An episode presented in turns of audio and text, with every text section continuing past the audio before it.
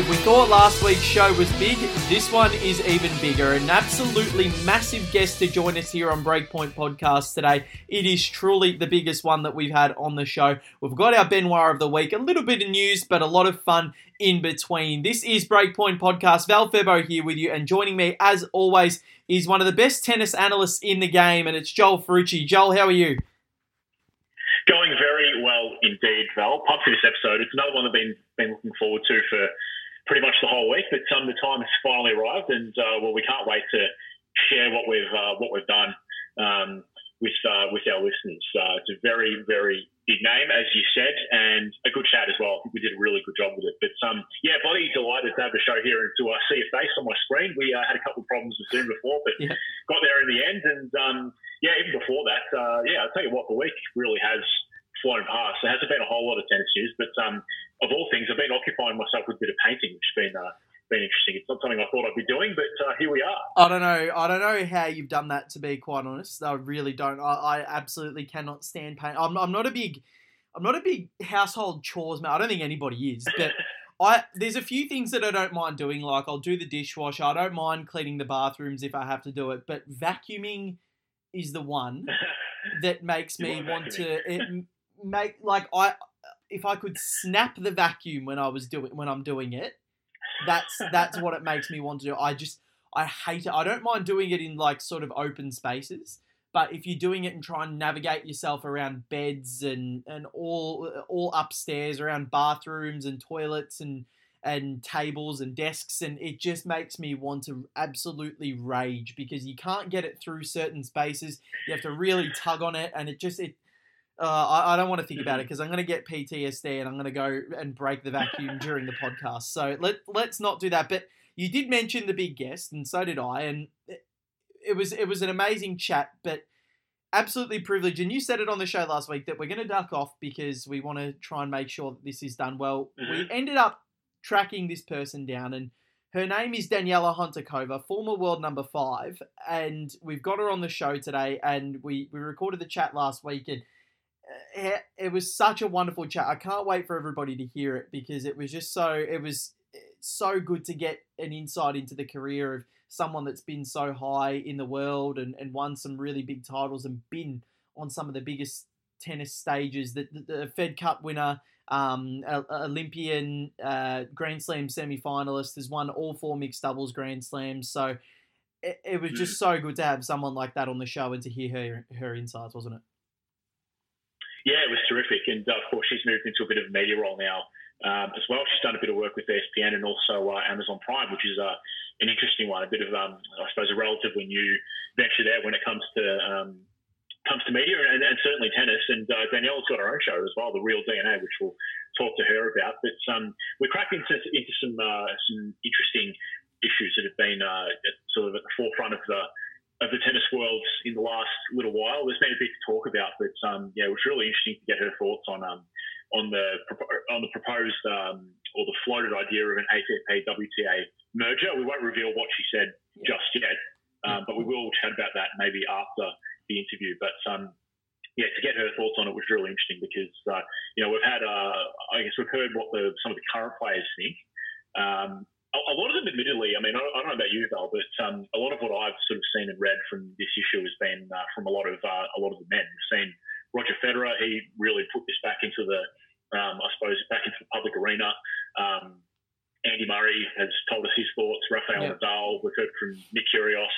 Um, but I guess from what I've seen, I haven't really sort of heard, uh, heard or seen a lot from a lot of the women. So um, it's it's been interesting to uh, to hear Daniela's thoughts uh, on it. And of course, as we know, Billie Jean King has been mm. a, an advocate of, of, this really for half a century almost. So um, yeah, it was good to get her thoughts on that. And um, yeah, as, uh, I guess alongside that, um, a lot of uh, the stories that Daniela had to had to tell about her career were really fascinating as well. Yeah, it was, and it was good to hear her thoughts, as you said. Like we we've seen, like we saw a lot of the, the female players. Uh, respond to Federer's tweet, but very briefly, like Halep just said yes, and Serena um, was more angry at the fact that it, apparently it was confidential, which you wouldn't expect anything less from Serena. Something sort of smart alecky um, from what I, from what I've from what I've seen. But we all know my thoughts on Serena, and after after what happened with the 2018 US Open final. I still can't forget that. So let's let's move on, because I will get angry about that again. But um, no, it's no, it was um, yeah, I'm still not sure. Like our, our, the discussion we had about it last week, I'm still very very much of those opinions that um, it probably doesn't need to happen now, but it's a good idea in the long run. I think there's a lot of water that needs to go under the bridge for for that merger to go ahead. But I'm not who's not to say that it can't happen in the future. But yeah, I think um I think it was really good to hear what Daniela had to say. Fingers crossed that you guys enjoy the chat. But Joel, you said you said you've been painting now. Yes. how how how long is it? Painstaking, my friend. Pardon. Painstaking. Paint. Yeah, it, it it it really is. Now, like, if you with painting, what have you had to paint and and how long has this taken? Because I've been seeing Snapchats on my inbox every day about your about you painting the house, and I, am just what what have you been doing, and how why has this taken so long? I've been been painting some walls around the house with uh, with with Dad. Um, was kind of bored, so I was like, you know what, I'll, I'll help you out, Dad. Um, but um, yeah, it's taken a taken a few days couple uh, couple of coats we've, we've had to do, which um, you know always sort of adds to the, the length of time. But um, you know, it certainly made the, the time go faster. It's been good for you know to sort of kill some time um, in isolation. But I, I tell you what, though, um, a lot of the a lot of the blisters that I've got on my hands, um, particularly on my right hand, which is my uh, my forehand, um, that I developed um, over time playing tennis. Um, a lot of them resurfaced after holding the paintbrush in a certain way for, for so long, and uh, it's actually quite painful to be honest. yeah, a, you get the calluses, one, uh, and it's it yeah, doesn't I've help. Of got one. Yeah, I've sort of got one like right up the right down the bottom of uh, of, of my of my middle finger, um, and also a couple on the sides of my fingers, um, and uh, it's a bit unsightly. But uh, yeah, wear some gloves. Of, uh, resurfaced a bit. Yeah, well, even uh, I've been wearing some, uh, I've been wearing some gloves, but um, yeah, you still sort of feel it. But um, yeah, I guess in that way, it's so- somewhat relatable to tennis because my hands are sore. Well, very, and uh, so my legs. But, um, very true, very true. But look, you mentioned the boredom stuff, and this is what I wanted to sort of tie it in with. Um, Naomi Osaka said on Twitter that she's been watching a lot of old tennis videos on YouTube because obviously there's yeah. no- nothing else to do. Um, and through boredom, value on Twitter lately, actually. Yeah, through through boredom, I've done the exact same thing. So she's she's um she's exactly right, and I, I was wondering what if you if you've been watching a lot of tennis videos on YouTube and some of the old highlights because I definitely have been. But I was wondering if there's any sort of matches that you like to go back to and like to like to watch in your pastime that you know you might be bored and then you know you get lost in those YouTube trains where one video finishes yeah. and you scroll down and then something else happens and then you watch that and for the next 10 minutes then there's another video and three hours later you're still doing it. So is there anything that mm. comes to mind that you like to watch and rewatch when it comes to tennis? Uh, no, not really. I mean, a few weeks ago um, on uh, Channel Nine, for people here in Australia would know uh, would know uh, Channel Nine are the current host broadcaster of the Australian Open. They've got obviously all the rights to the uh, the old footage now um, as well. But uh, there was a replay not long ago of I think it was the 2012 Australian Open final, um, and we all know just how amazing match that was, and um, I guess that was pretty engrossing. That um, you know, no matter no matter how uh, how far we go from that match, it still it just uh, it still grips you every time. But um, I guess uh, the great thing is that um, Tennis TV they've been uh, really tuning out that old content. And um, I know you sent me a clip before, Mel, of uh, I think it was eight minutes of Roger Federer. So, eight and a half minutes of uh, Roger Federer. Eight and a half minutes of, of Roger Federer. So I can tell yeah. all the listeners out there that Val was uh, very very much um, in the midst of his phone screen there. And but um, yeah, I mean, there's been a lot of uh, a lot of old stuff to, to, really get into. And speaking of Naomi Osaka, one of the other things that she put out there, I think she actually may have deleted this tweet. I don't, I don't know why, but um, I ended up screenshotting it and running it uh, on our social Breakpoint um, podcast, of course, on Facebook, at Breakpoint Pod on Instagram and Twitter as well. And she said, um, "Has anyone tried that jumping forehand that Nick Kyrgios does?" And she said, "How does he get it in? Because it's such a weird shot." And well, she's right; it is a weird shot. Yeah. Um, can't say I tried that in the last little while, but I have tried that. Um, I have tried that when uh, my local tennis club was still open, and yeah. um, can safely say that when I tried it, um, not only did I miss the court, I'm pretty sure I actually put it outside and the ball landed on someone's car. So if that person's listening, I'm sorry. Um, God, only yeah, you would do that. I've yeah, I've no, only good, good. I've only attempted that in table tennis, and it did go in, so I'll take that. But yeah, I think if I tried it on a tennis court, um, it would go horribly, horribly wrong. You might have it might have landed on a car for you. Mine would land on a car and break something. Surely, that just knowing my luck. Um, but yeah, no, it's uh, I, I don't know how he does it, but Nick Kyrgios is an enigma in so many ways. He plays some unbelievable shots, and some of the highlights that you do tend to watch are of are that of Nick Kyrgios and uh, Roger Federer, as you said, eight and a half minutes. If you want to get to tennis TV, please do because oh my god, it's just beautiful. And even Leighton, I'll tell you what, though, Val. Yeah. Tell you what. Um, on the topic of, uh, of, of Nick Kyrgios and the jumping forehand, probably last year. I was uh, was playing uh, playing in my um, local tennis competition, and um, I I can't remember at what point of, of the night it was, but uh, my, one of my teammates, my great mate Stuart, um, in the forehand corner, he uh, he just out of nowhere just attempts attempts a jumping forehand yeah, and just creams it down the line. It was the best shot I've ever seen from from someone in my uh, sort of um, bracket of you know um, tennis pizza eaters. So um, it was. I'll tell you what, if, if you've ever nailed one of those shots, it is an amazing feeling. Well, if you have nailed one of those shots and do have video footage of it, please send it through to us and we'll post it on Twitter um, or our Instagram pages. So at uh, Twitter is at Breakpoint Pod, uh, Instagram is at Breakpoint Podcast, and also Facebook is at uh, at Breakpoint Pod One, or just search Breakpoint Podcast and we'll be there. So send those through if you do have the footage because we'd love to see it. And we will post them on Twitter or Instagram or uh, Facebook if you do have them. Um, we love to see all of your shots. So yeah, please do give us a follow and a subscription as well on Apple Podcasts or Spotify as well. Now, Joel, there has been one tiny little flicker of news this week. There hasn't really been much going on in the tennis world this week. There was some sort of there was the Mutua Madrid Open um, virtual tennis pro, which Andy Murray and Kiki Bertens won.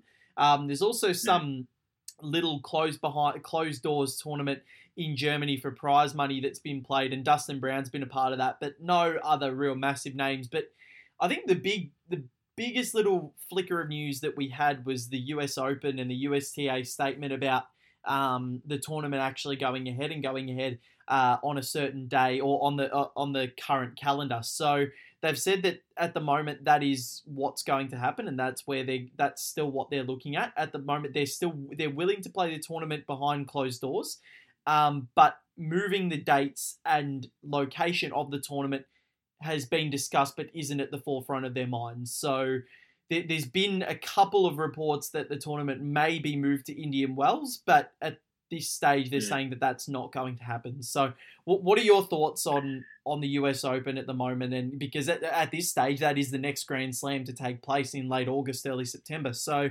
it's it's something that I guess we we never usually think about at this time of the year, but now because it is the next slam, that's kind of at the forefront of our Mm. minds. Yeah, well, I mean, I I really can't. I I still can't see the US Open um, going ahead really at the moment. Um, I, I guess just when you look at the at the case numbers in the US, they just continue to decline. Um, and my big fear for that part of the world, and obviously we know that um, New York City um, or New York generally, New York State has really been um, the epicenter of COVID 19 um, in America, which of course is the home of the US Open. So um, at the moment, it's pretty tough to see um, the, the borders reopening and players actually being allowed to come in, Yeah. uh, which is the first the first big hurdle. Um, and then also whether they can slow the spread and, and flatten the curve in, in New York, which I'm really sort of struggling to believe will happen, especially when you've got um, you know such a firebrand president like like uh, Donald Trump, who I, I think I think the US are, are reopening far too early. Obviously, we've seen a lot of states there um, starting to, to to loosen a lot of the restrictions they've Yeah. got in place. When you know the unfortunate reality, and I'm no doctor, but the unfortunate reality is that um, they have the most cases in the world. Um, I'm pretty sure they have the most deaths in the world as well.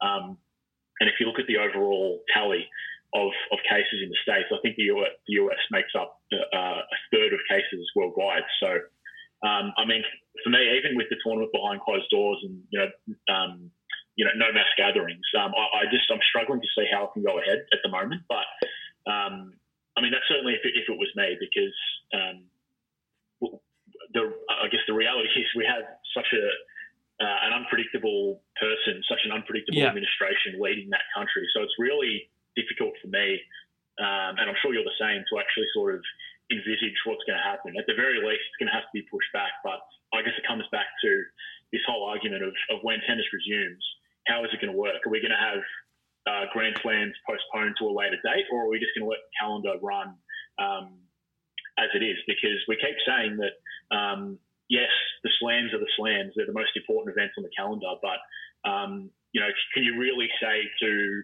for example, a 250 tournament? Um, your your event isn't going to run because we need we need the Grand Slams to Mm. to move to a different time because that's going to then have a flow-on effect to the, the people that would work that tournament, like um, umpires, like the you know the volunteers. Um, so look, it's a really hard one to predict, but um, I I mean to be honest, Val, I'm actually in favour of all the events just staying in their allotted slot. Yeah. Um, I really don't like the idea of of of, uh, of tournaments overlapping.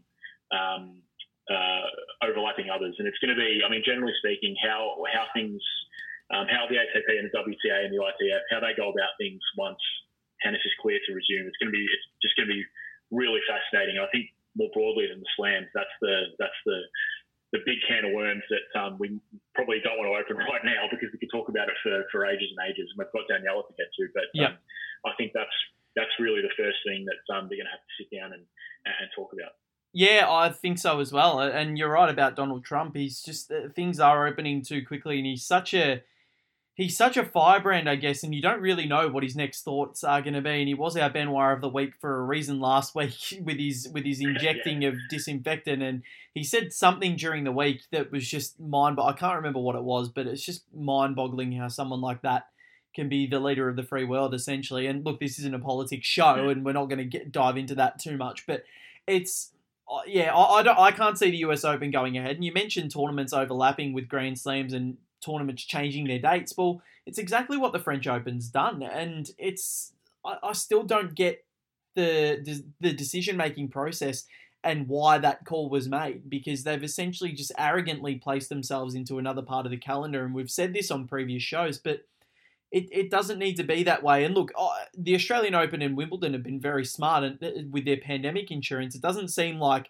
the US Open and French Open have such a thing. And I think that's why they're probably in more of a panic mode saying this is how much money we're going to lose and this is the revenue that we're going to lose as well. So why should we have to cancel our tournaments when we're not going to be looked after? And I can perfectly understand that point. Money money talks at the end of the day and people make their decisions based on Yeah. what the best outcome uh, in terms of monetary uh, gain is going to be. So I can understand where they're coming from, but in terms of screwing other tournaments over and other people over, that's exactly what they've done. So I think the decision making process for the USTA needs to be a little bit more clear cut than what the FFT has been.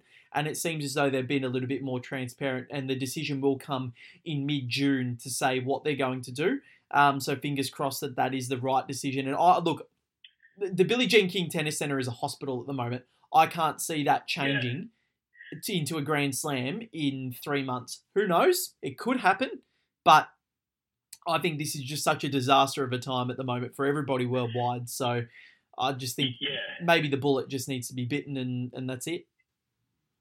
Yeah, I, I agree. And um, I guess the other thing is that we don't really know how long um, how long this, this virus can actually last on things like surfaces. And um, I, I guess it's going to take a, a fairly big um, you know deep clean for it to turn around that quickly. And I guess the last thing uh, I'll say, though before we get to Daniela, because I know everyone wants to, to hear from her, and we want to hear from her again because it was just such a good chat. But um, I think generally speaking, um, postponement just doesn't work in tennis. No. Eh, well, no, you're right. It does. It doesn't work at all because this the tournament goes. The sorry, the calendar goes for fifty or forty eight weeks a year, or maybe forty nine. There's three weeks that they get off a year, three weeks, and some get a bit more because of the off season. Like players finish up a little bit earlier with the world with the ATP WTA finals and and the Davis Cup, but.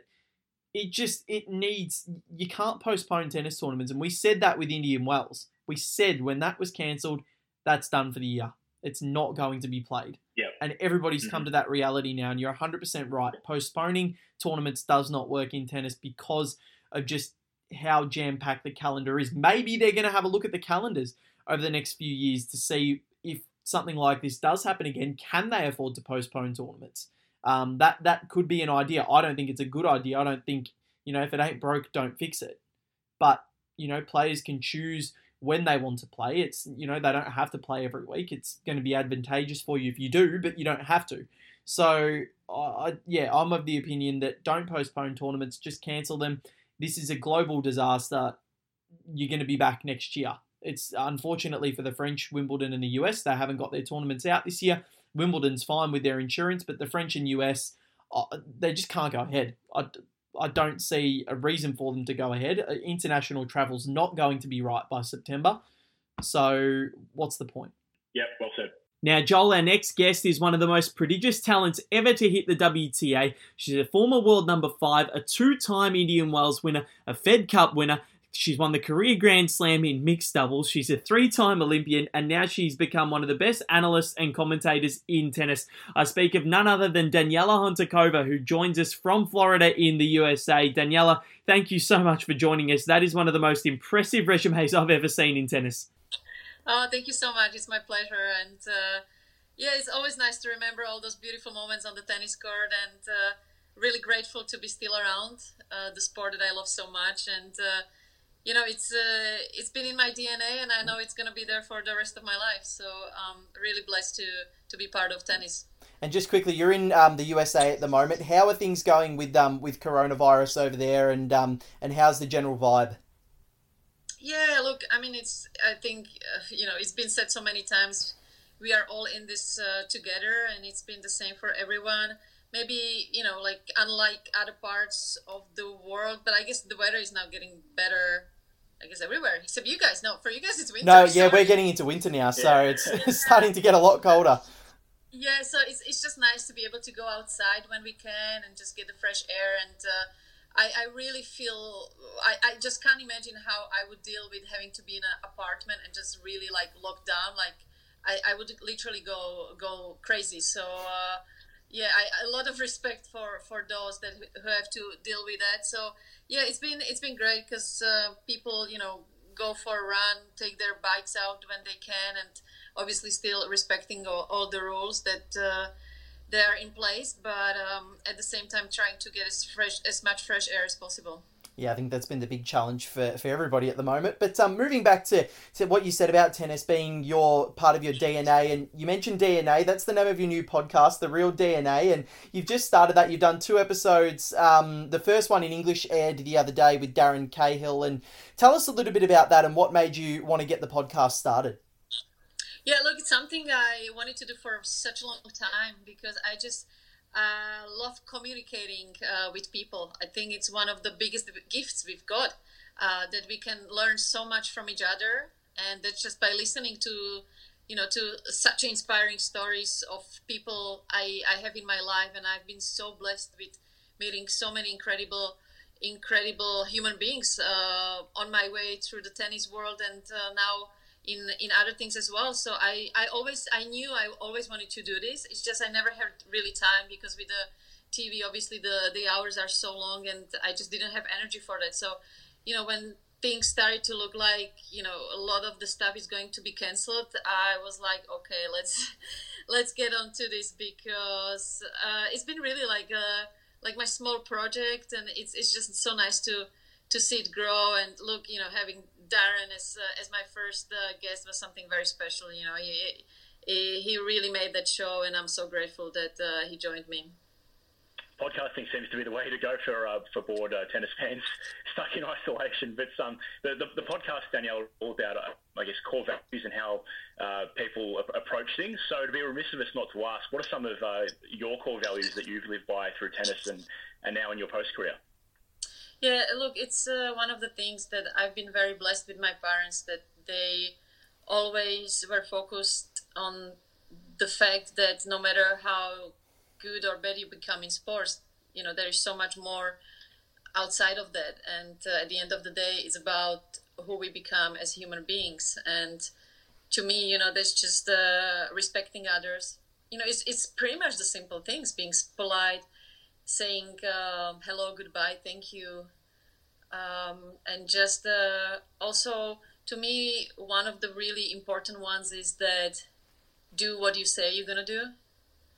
And i try to live by that so i just um, i just like to to say and do things that i know uh, i am allow, able to do. Um, to me that's one of the biggest ones i think that comes together with trust as well trusting others trusting myself and just the overall respect um, of the world, of other people, of myself. I think those are the basic ones for me.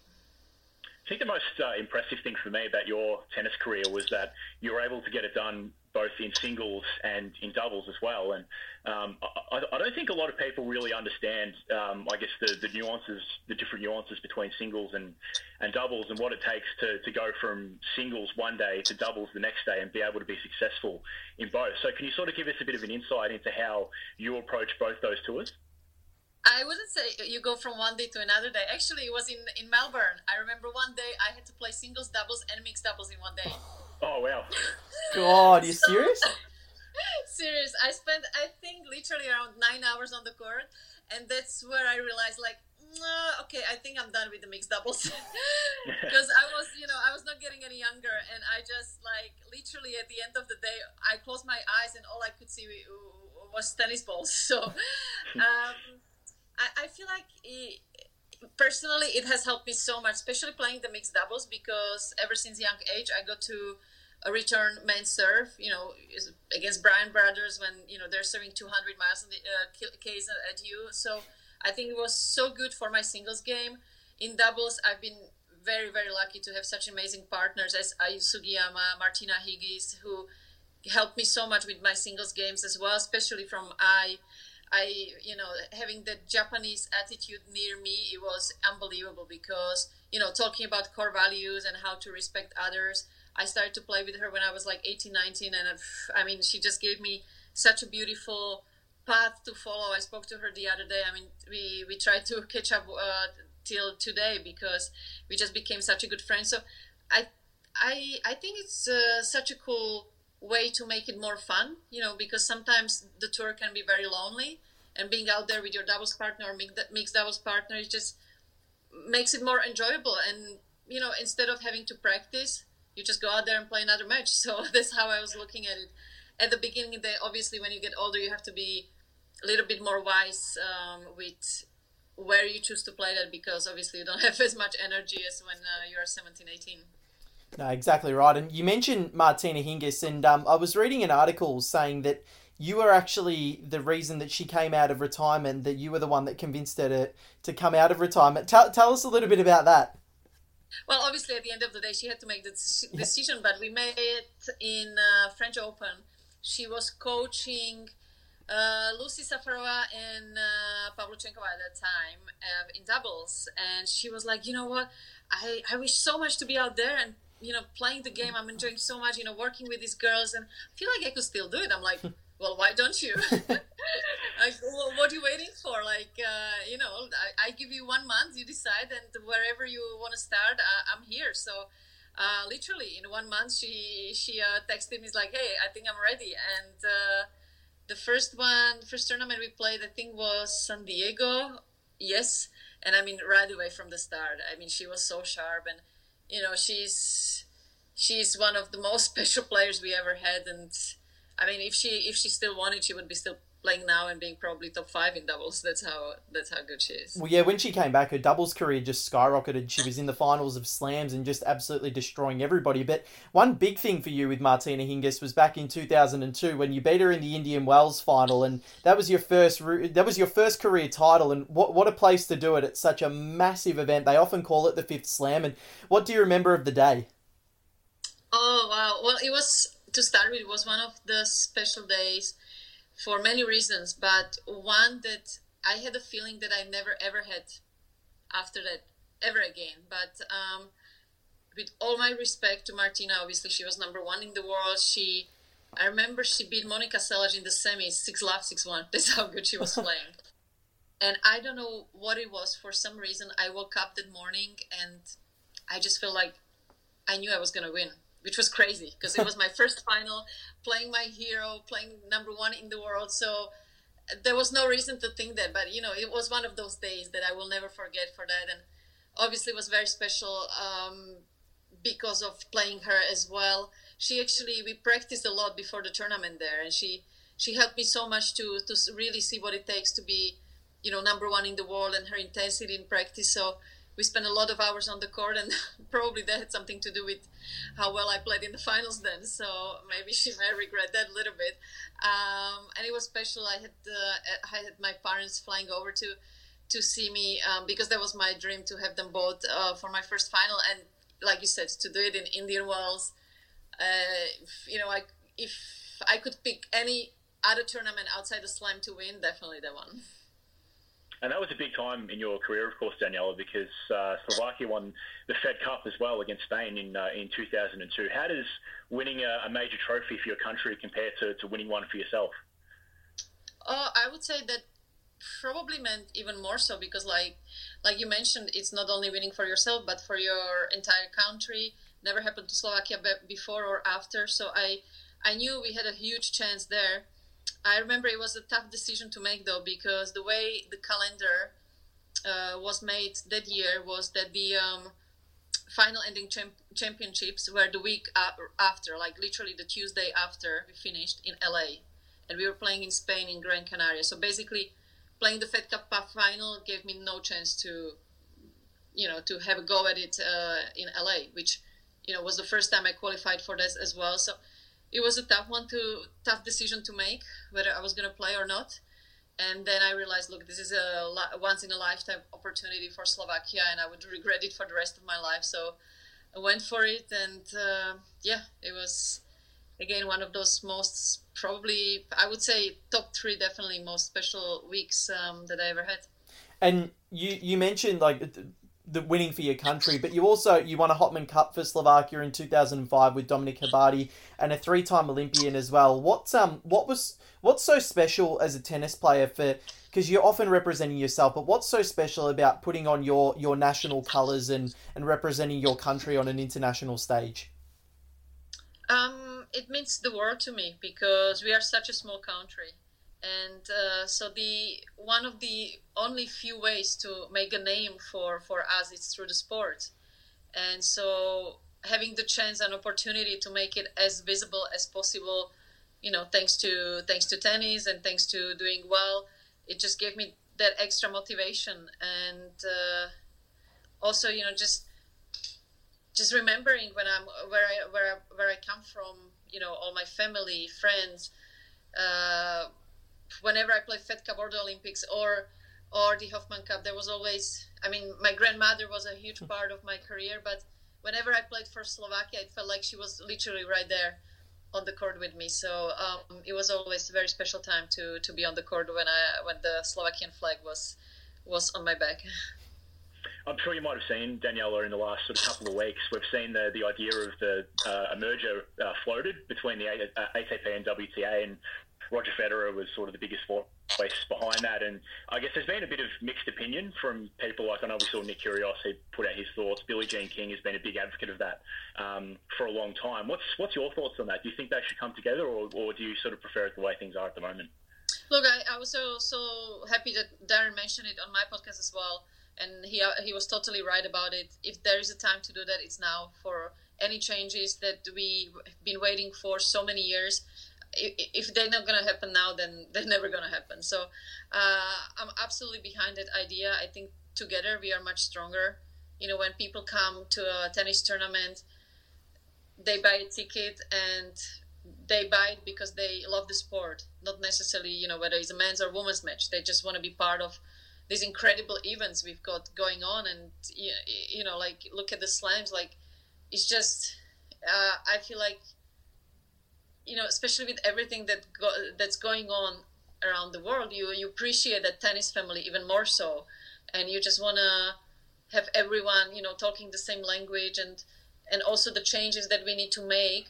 It's gonna be much more easy to achieve uh, when we are talking the same language, and uh, I think you know th- this is the time to to reconsider a lot of our values and the things we used to do before the virus, and uh, maybe we are more open-minded and just uh, being really humbled about the sport and realizing uh, how how blessed and lucky we are to be part of it in any way, whether it's the players, whether it's the the media, the the umpires, anyone involved with tennis. I think it's a it's a huge privilege, and why not to join it and uh, and celebrate the sport together. Um, and I, I, listened to the podcast, and Darren made some great points about how confusing the tournaments could be for the WTA with the with the mandatory and the, the Premier Five and the Premiers, and I I, I got com- absolutely completely lost in that conversation. But the way he me too the way he explained it was was interesting, and I, I think that the, he made a good point saying that there's seven different sets of rules ITF, ATP, WTA, and then you've got the four Grand Slams, all who have their own different little nuances. And how, how would you how would you recommend going about making these changes? And uh, would you get them all into a room and, and just say, all right, look, this is how we're going to do it, or would you would you recommend something else? Well, honestly, like you said, even even for a player, I know this is maybe embarrassing, but 99% of the time, I had no idea what was going on while I was still playing. So I just told my coaches, like, hey, just tell me where to go. You know what's the best way to, uh, go about it uh, for my tennis, and, and, I'm gonna do that because it was just. Uh, it's just yeah too if it's too confusing for players imagine for for the rest of the people so yeah yeah i think the way to go go about it is to have the same name for every level of the tournament, and that's got to be the same for ATP and WTA with the points, with the prize money, with with all of that. I also agreed with the point what Darren said that I feel like there's too much money on the top, and we need to think about giving it to the you know lower tournaments because as we said, some of those small tournaments the prize money are still the same as 20 years ago, but you know the hotel prices, the flight tickets, and all the expenses are maybe triple that. So it's almost impossible for those uh, at the beginning to, to, to try to make it. I'm really glad you brought that up because that was actually going to be my next question. That how tough is it for players coming in now to actually make a name for themselves? And you mentioned that in the podcast that you had a lot of hitting partners back in your career where if they had the funding, they could have actually made it. But um, unfortunately, just that lack of funding stopped their career progression. Yeah, uh, totally. I mean, I could name at least 10 guys that i mean they had unbelievable talent just you know they were not fortunate enough to come from rich families and i i, I believe it should you know it, it should be a sport for everyone and everyone's got to have the same opportunity and especially in today's tennis where it's becoming so much more professional which is great but you can't get away with just traveling by yourself. You need a strong team around you. I'm not saying with at the challenger levels that you need your physio and physical coach every single tournament, but at least you gotta afford to have a decent tennis coach traveling with you. And uh, to be able to do that with the prize money they've got at the moment is just impossible on the note of travelling, Daniela, one thing that we always like to ask uh, former players or current players, whoever it is that we that we talk to, is um, on their travels in their career, what's what's the most daunting place they've had to go, or what's the strangest place where things have been a little bit tougher? Don't say Melbourne. That's a good question. Oh, Melbourne is my, one of my favorites. Uh, oh I guess I will have to go like back to the junior play, uh, junior times. Uh, uh, well, I'll tell you what. Um, it was not one of the strangest plays, but one of the most. I would say it was the strongest experiences, and that's when I went to play in Kolkata in India. Mm. For many reasons. First, before I got there. Um, my flights got canceled. I, I got there someone on like Wednesday during the night, and Thursday was the latest I could start playing the tournament. And I was going on about how I didn't have the right preparation, and you know, it's uh, you know, the perfectionism started to come out of me. And then I remember we took one ride from the hotel to the courts with my mom. I never said the word after that, making me realize that you know when you see the poverty with your own eyes, mm. I'm like, I am I really complaining about something? I've actually I felt I felt so bad about myself, like Danny, like really. Um, so it was it was it was a very strong message to myself, and it changed my mindset big time from that moment. Um, I remember for the next at least six months, I was like the most behaved person on the court. Never ever complained about anything. My coaches were like, "What happened to her?" I had like the best results after that because I just realized that you know we are so lucky to play this sport and there's so many other things outside that we don't even have an idea as a player you know we i always kept saying that we, we live in a kind of a bubble and there is not too much to do with the reality of the world and to me when i got there i was like wow okay you know it was it was a strong one and i would recommend every tennis player to to go to a place like that and then appreciate what they've got Mm, yeah, that's a wonderful story, and I guess considering we've heard the, the, I suppose the tougher, the tougher story. How about your favourite places? Obviously, you, you mentioned Melbourne, and we love that. But uh, is there a one place that really sticks out for you as your favourite? Well, honestly, I'm not saying it just because I'm talking to you guys, but for any European person, I think the fact that we, we see that light in the tunnel, you know, having to suffer the the cold, knowing that in January we're gonna be in Australia, it's it's it's is the best way to to kick off the year. Uh, honestly, I can't imagine I would be anywhere else. Uh, Good answer. Uh, uh, other than that, well, uh, Cape Town's been one of my favorites for many years. Uh, obviously, I love Rome. I mean, you know, there's Indian Wells. It's going to be always very special. Uh, but I gotta say, I, I, love being in Slovakia as well. It's, it's just nice to be back, and uh, I guess you know when you're when you're happy, it doesn't really matter where where you are, but it's more about who you're with and how you're spending your time. Really well said, and and you mentioned when you're happy, and you meant we talked about your win over Hingis. What what's your best the best win of your career to date? Uh, it's a match that not too many people would think. I would say it's uh, um, against Justine Henin in the U.S. Open, getting to my first quarters because uh, won the first set six one, and after that I kind of went over my ankle, uh, almost broke my finger. Then we had to like stop for two days. We played played that match for three almost three days. Won seven six in the third, but it, it just showed me that was like the first sign. I think I was 18 that you know I can do it, and it gave me so much confidence. And it's just because of all the circumstances that I had to go through that match uh, that was that was like the toughest match I had to go through. So that meant a lot to me. When it comes to your uh, media career, Daniela, obviously uh, I think you've worked with uh, ESPN and also uh, Amazon Prime as well, Amazon Prime Tennis Channel. Um, yeah, I guess what's um, what's that been like for you for you so far? I guess it's it's similar in, in that you get to sort of go to some some nice places, but um, are you enjoying that that part of uh, that part of your life as well? Uh, I am, even though I gotta say it's so much harder than playing.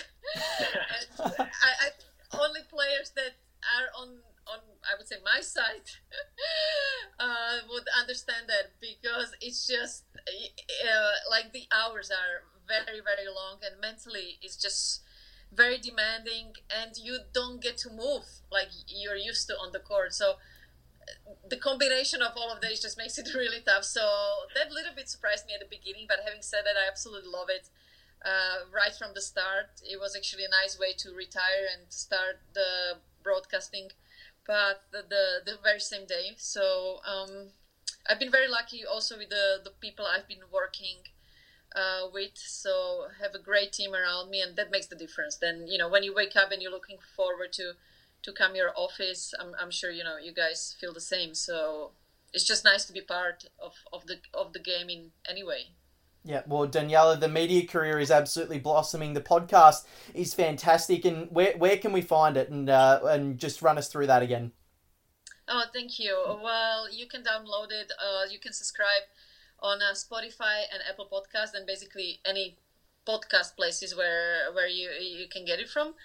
And um, yeah, I've been very lucky and blessed with all my guests so far We've got Ivan Lendl coming out uh, as the next one, and I've you know just listening to their stories. I've learned so much over the past few weeks, just being able to to to see what it took them where they are and you know their values their dna and it's, it's been very inspiring process for me obviously in the future i'm looking forward to be able to do that in person because it's just so different. Yeah. You know, you, yeah. you know that we're yep. about to to catch the real real emotions. So it's been kind of a challenge, but uh, again, just uh, it's been yeah, it's been a lot of work too. Like you know, I don't need to tell you guys, yeah. a lot of preparation, but. Um, yeah, just a just a new experience, and I'm just so so happy to be able to to share that with anyone that um, enjoys tennis. Well, it sounds great, Daniela. We can't wait for the Ivan Lendl episode. And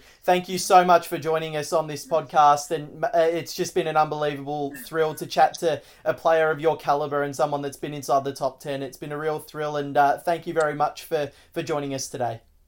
Thank you so much for having me and stay safe and healthy. That's the number one thing right now.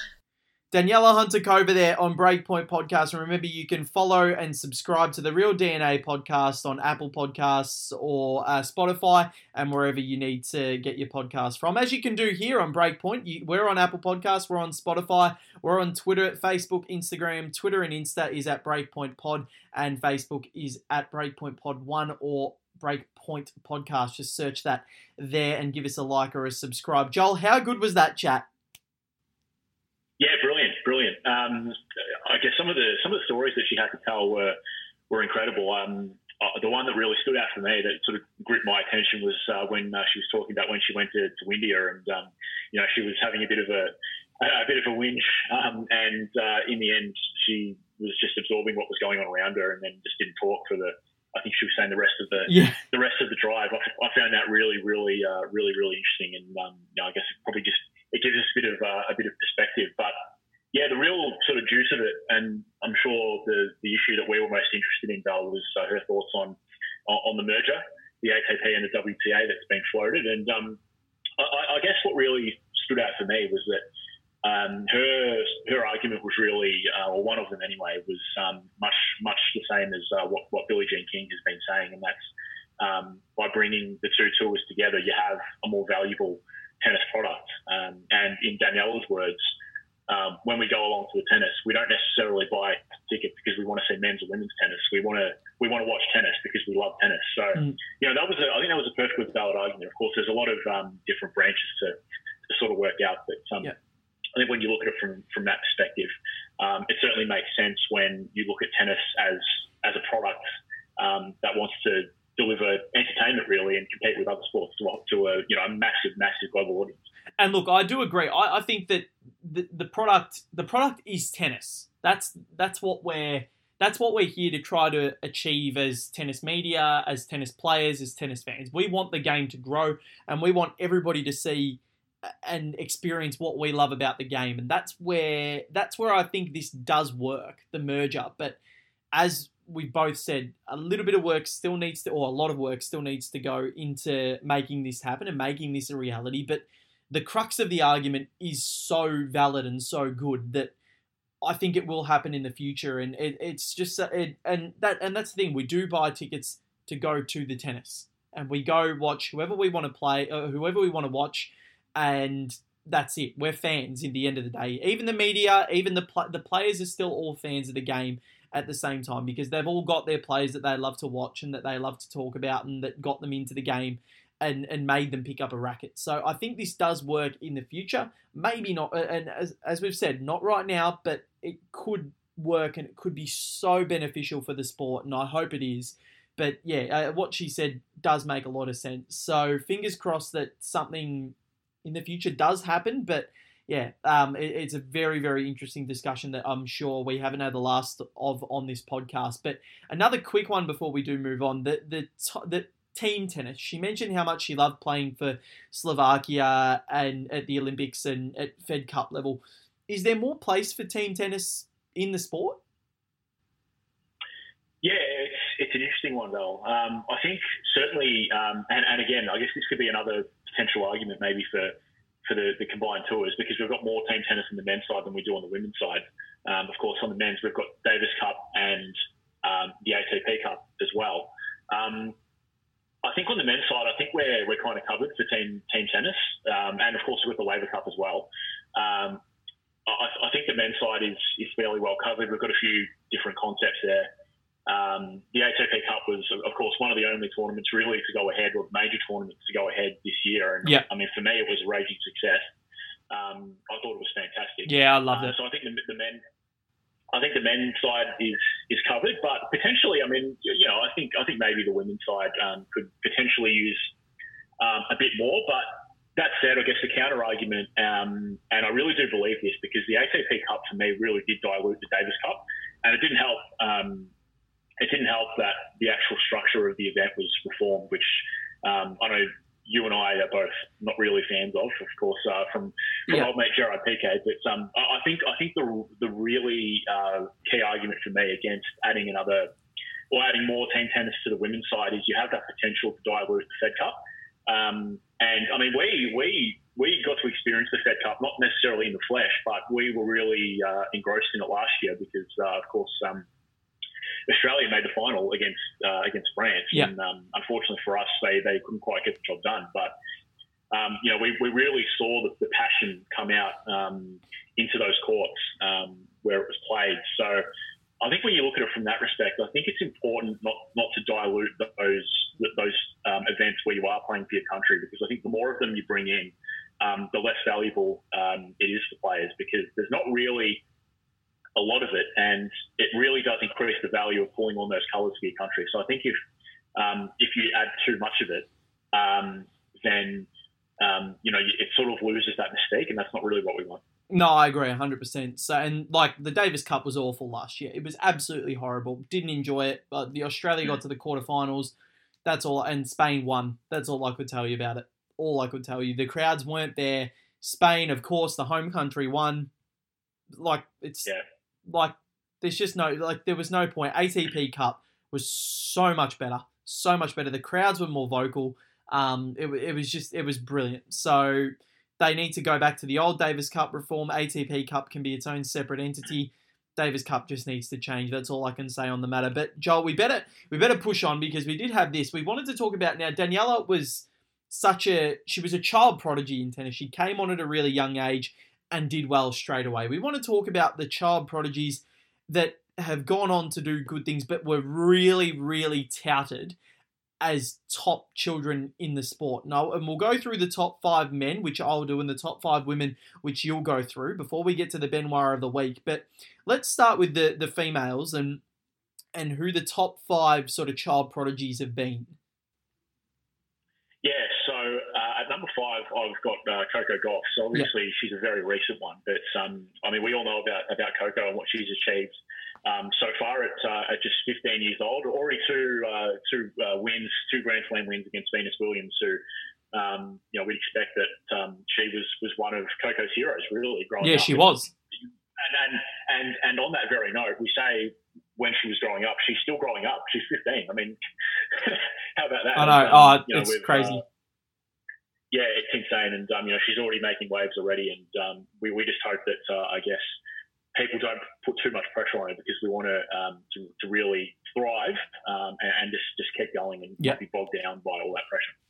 No, hundred percent. She's she's an absolutely wonderful player, and fingers crossed that she's gonna she's gonna overcome all that pressure that's on her. And yeah, she she was devastated after losing in the U.S. Open to Naomi Osaka, and Osaka gave her some good advice, saying it's better not to let them see you cry.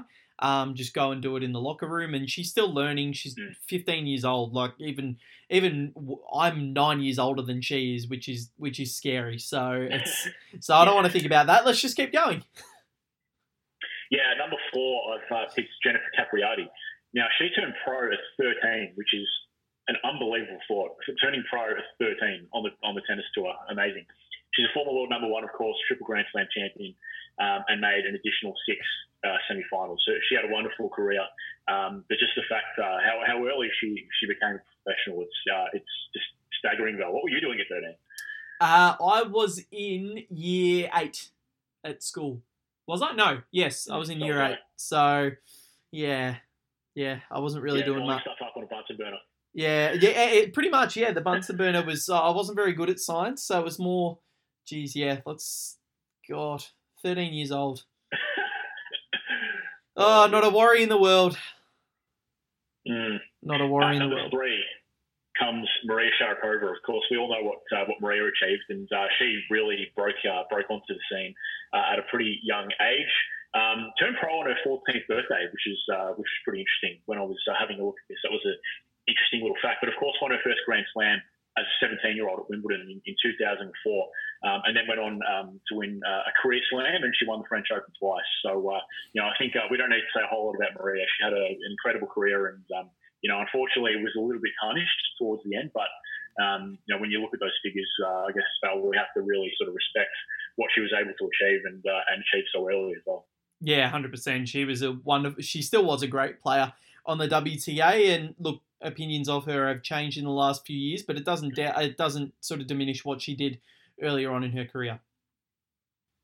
At number two, we heard a, a lot about this uh, this lady uh, when we spoke to Daniela Martina Hingis, uh, the youngest Grand Slam winner ever, winning the 1996 Wimbledon doubles with uh, Helena Suková at 15 years and nine months. How's that? Yeah. Uh, and then, of course, she became uh, the 20th century's youngest single slam winner, defeating Mary Pierce at the Australian Open in 1997. Uh, then won three of the four slams in singles um, and has a career slam in both doubles and mixed doubles. So Martina, as we know, has achieved plenty. And um, we, you know, we often overlook doubles, don't we? But um, you know, when uh, when we go uh, and dip, dip our feet beyond singles, uh, it's a very, very, very impressive CV. Yeah, 100. percent She's just Martina Hingis has done. If it wasn't for Roger Federer, she'd be Switzerland's greatest uh, greatest tennis export. Um, so yeah, what a wonderful custodian of the sport for her country um, on the on the female side anyway, but also the men's. Uh, you're number one. Yeah, our top uh, female child prodigy. Well, it, it, really had to be her. We, we couldn't talk about the women without uh, naming Serena Williams. Um, started playing uh, at five years old and um, the rest is history, isn't it? Yeah, 23 uh, really slams. 14 and 23 slams, and uh, without question, the greatest female I think we'll, we will ever see. I don't think we're ever going to see uh, a female player quite as good as Serena. No, I don't think so either. And what she's done in such a competitive era, she's just dominated it. So brilliant from you there, Joel. Um, mine with the men, I haven't gone any of the big three because they're pretty obvious. So let's let's yeah. not get because there's footage of all three of them from when they were kids, and uh, especially um, Roger and Rafa, their form early on was was quite good. So especially Rafa. So let's not go with any of them. I start with my number five, Alexander Zverev. Massive results ahead of his time. Semi-finals in Hamburg as a 17-year-old, which is a 500 event. Played David Ferrer there, but played his first ATP qualifying event at 14 years old, and was an Australian Open junior champion in 2014, which I just find unbelievable. Yeah, it is. It is, and yeah, I guess the unfortunate thing with Alex, um, and you know, we were talking about Coco Gauff, how she's still growing up. I almost feel as though Alex Zverev is still growing up a little bit as well. Um, yeah. You know, certainly uh, age-wise, a lot more mature and um, you know, strength and body-wise as well. But um, yeah, I, I, think I think Alex just needs to um, just needs to settle a little bit more. But um, you know, obviously, needless to say, how much talent he, he has, and the ranking reflects, reflects yeah. that, doesn't it? He's still only 22 years old, so I think he'll be fine. Um, my number four, Bor- pardon. Exactly, exactly. My number four, Boris Becker. Need we say more? Won Wimbledon at 17. Crazy. Uh, number three, Lleyton Hewitt. Never won a junior Grand Slam, but was an ATP titleist in Adelaide at just 16 years old. Beat Agassi in that tournament on Agassi's comeback trail and um, still remains the youngest world number one in history. So, um, yeah, what a wonderful player he was, Lleyton Hewitt, one of my all time favourites. Gael Monfils, number two, touted as a top player and won the first three junior Grand Slams of 2004. Sheer dominance in terms of talent and shot making. He was always up there as a child and still will be up there with the best of the ATP. And my number one, now, a lot of people wouldn't really know too much about this, but Richard Gasquet was one of the most top touted junior players in history that I've ever seen and I've read about. He was in French magazines at probably 13, 14 years old saying this guy's a future Grand Slam champion and a future world number one. Aesthetically, he's a great player to watch. The backhand is just unbelievable. Oh. Um, no junior slams, but he was also won his first on ATP debut in Monte Carlo, uh, Masters 1000 as well, just 15 years old and he's beaten Franco Squillari before falling to Marat Safin. So wins a Masters 1000 match in his first ATP career match. Um, and the rest is history. He's got to world number seven, a few Grand Slam semi-finals here and there, and a few ATP titles along the way. Never really cracked in and got to where he thought or where everybody thought he was going to get, but still a mighty fine career that's still going at the moment. He's only 33. It feels like he's been around forever. Yeah, it does feel like he's been around forever. And uh, tell you what, Val, you mentioned it there. I will just never tire of that backhand. It is so great to watch. And uh, I mean, when we when we talk of single-handed backhands, um, probably not quite up there with Stan Wawrinka and, and Dominic Thiem is what I think are the uh, undisputed two best one-handers um, in the world. Federer, um, at least on the oh yeah, and Roger as well. He's you know just a small name, um, and even Ash Barty on the women's side um, is is not bad either. Um, particularly when you look at it in, in the context of the women's game. But, but Barty, yeah, Barty's got a two-hander though. Oh, the slice anyway. Oh, the, the slice. No, the slice Barty uses that. Shit, Barty's slice is the best I've ever seen in the women's game. And I know only yeah, 24 years old, so not much to compare it to from before that. But hmm. she, that slice, the way she uses it, that's why she's world number one. Because that is the most underrated yeah. shot, I think, in a tennis player's repertoire. Roger uses it so well. Dimitrov uses it well. And players that can use it well slow up the points and get themselves back to an even playing field in a point it's it's just it's worth every cent. Yeah, it's it's a gorgeous shot, and um, yeah, I guess it, it is a bit of a pity, isn't it, that uh, Richard Gasquet never won a slam because uh, he has got the he has got the tricks, has got the shots, um, and we love watching him. But uh, yeah, just unfortunately uh, goes into that bracket of uh, you know probably a, a David Ferrer where they just couldn't quite get it done. And I mean, who knows? He, still might get it done. He's, he's, he hasn't retired yet, but um, unlikely you'd have to say.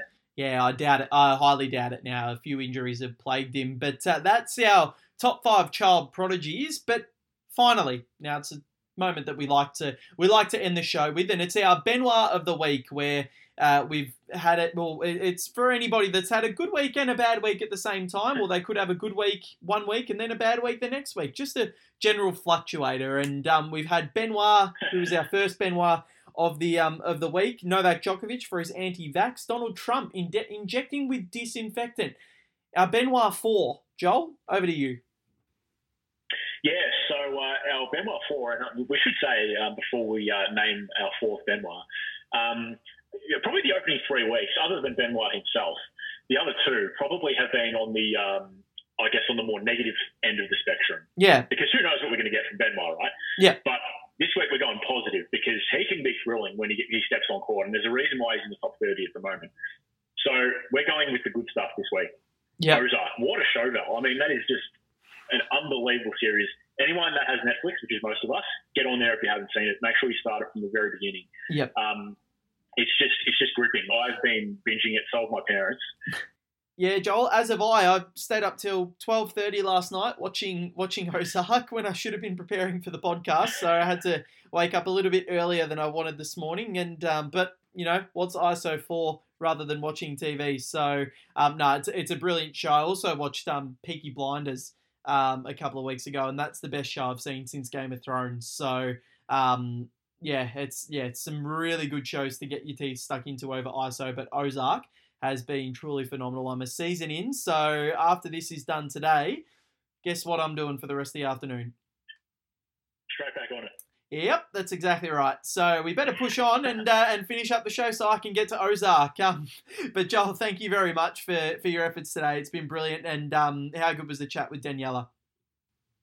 Yeah, brilliant. And um, yeah, enjoy Ozark, Well, Um, hopefully next week as well, we'll we'll come back with uh, with another guest. We're trying to we're trying to get them on um, yep. thick and fast here on, uh, on, on Breakpoint. So uh, we'll try and get one for, for our listeners. But um, in the meantime, um, to you and all the listeners, yeah, get um, get get stuck in, enjoy Netflix. Yep, exactly right. And uh, wish Netflix could sponsor us because uh, we've given them a massive plug today. But um, no, thanks very much, Joel. It's been awesome, and um, I'll catch you next week. And to the listeners, stay safe.